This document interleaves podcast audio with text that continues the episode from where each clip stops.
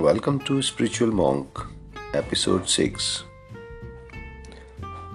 एक बार हरे भरे मैदान में कुछ भेड़े घास चर रही थीं और मैदान के एक और जंगल भी था। वहाँ पे एक छोटी सी पहाड़ी के ऊपर एक शेरनी अपने शिकार को देख रही थी। वो भूखी भी थी और जब उसने भेड़ों को देखा तो उसके मुँह में पानी आ गया।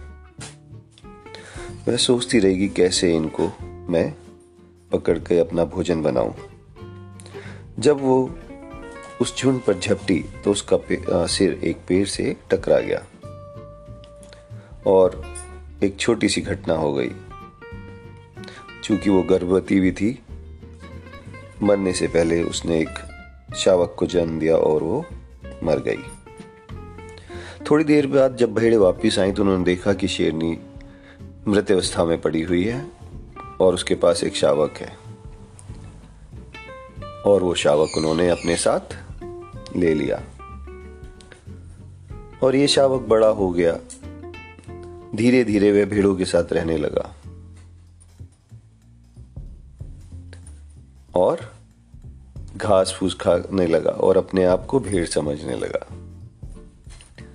कई बार हमारी ज़िंदगी में ऐसा ही होता है कि हम यह नहीं पता कर पाते कि वास्तविकता क्या है।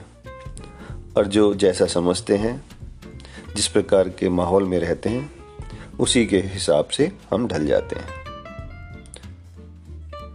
तो जो एक बार एक शेर ने उसे देखा कि अरे, ये शेर का बच्चा तो इन भेड़ों के साथ है, ये तो भेड़ नहीं है तो वो उस शावक के पास गया और बोला कि अरे, तू तो शेर है भाई।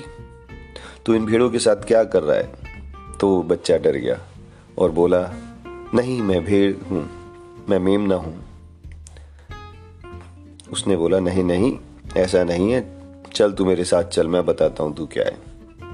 तो उसको जंगल में ले गया, शिकार करना सिखा, सिखाया। उसको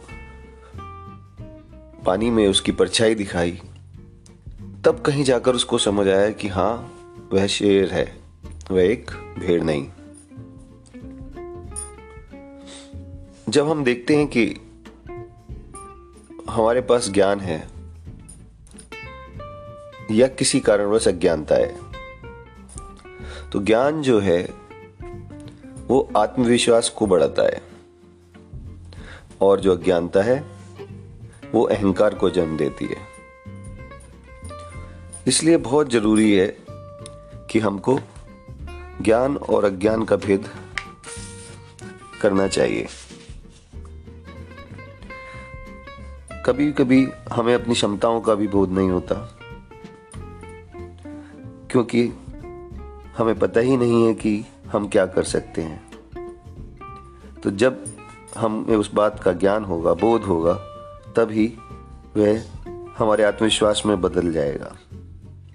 और हमारा जो विश्वास है, वह एक दृष्टिकोण में हमारा दृढ़ विश्वास ही हमारे दृष्टिकोण में, भावनाओं में और कर्मों को बहुत हद तक प्रभावित करता है। यह हमारे व्यक्तित्व को भी काफ़ी सशक्त रूप से प्रभावित कर लेता है। और कोई इस बात में संदेह भी नहीं है कि जो सत्य का अगर हमें बोध हो जाए, फिर भी वह एक सीमित ही रहता है। और हमें ध्यान भी रखना चाहिए कि भाई, जो ज्ञान है हमारा, जिसके बारे में, किसी भी चीज़ के बारे में जो हम ज्ञान अर्जित कर रहे हैं उसमें हम निरंतर प्रयासरत रहें। और ऐसा करते हुए हम हमेशा किसी भी धारणा को बदल सक, बदल सकने में सक्षम होते हैं। इसी प्रकार भी मेमना भी जब अपने असली वास्तविकता को जान गया, उसको अपना ज्ञान हो गया तो उसका भी भय, आशंका सब दूर हो गई और वह अपने स्वाभाविक आचरण में रहने लगा। इसी प्रकार हम मनुष्य भी अगर अपने वास्तविकता को जान लेते हैं, समझ लेते हैं तो फिर हम वही आचरण करते हैं जो हमारे लिए उपयुक्त होता है। बल्कि हम किसी अहंकारवश या मिथ्या भाव से कुछ भी नहीं करते। इसी के साथ सीखते रहिए, आगे बढ़ते रहिए और प्रयास करते रहिए। धन्यवाद।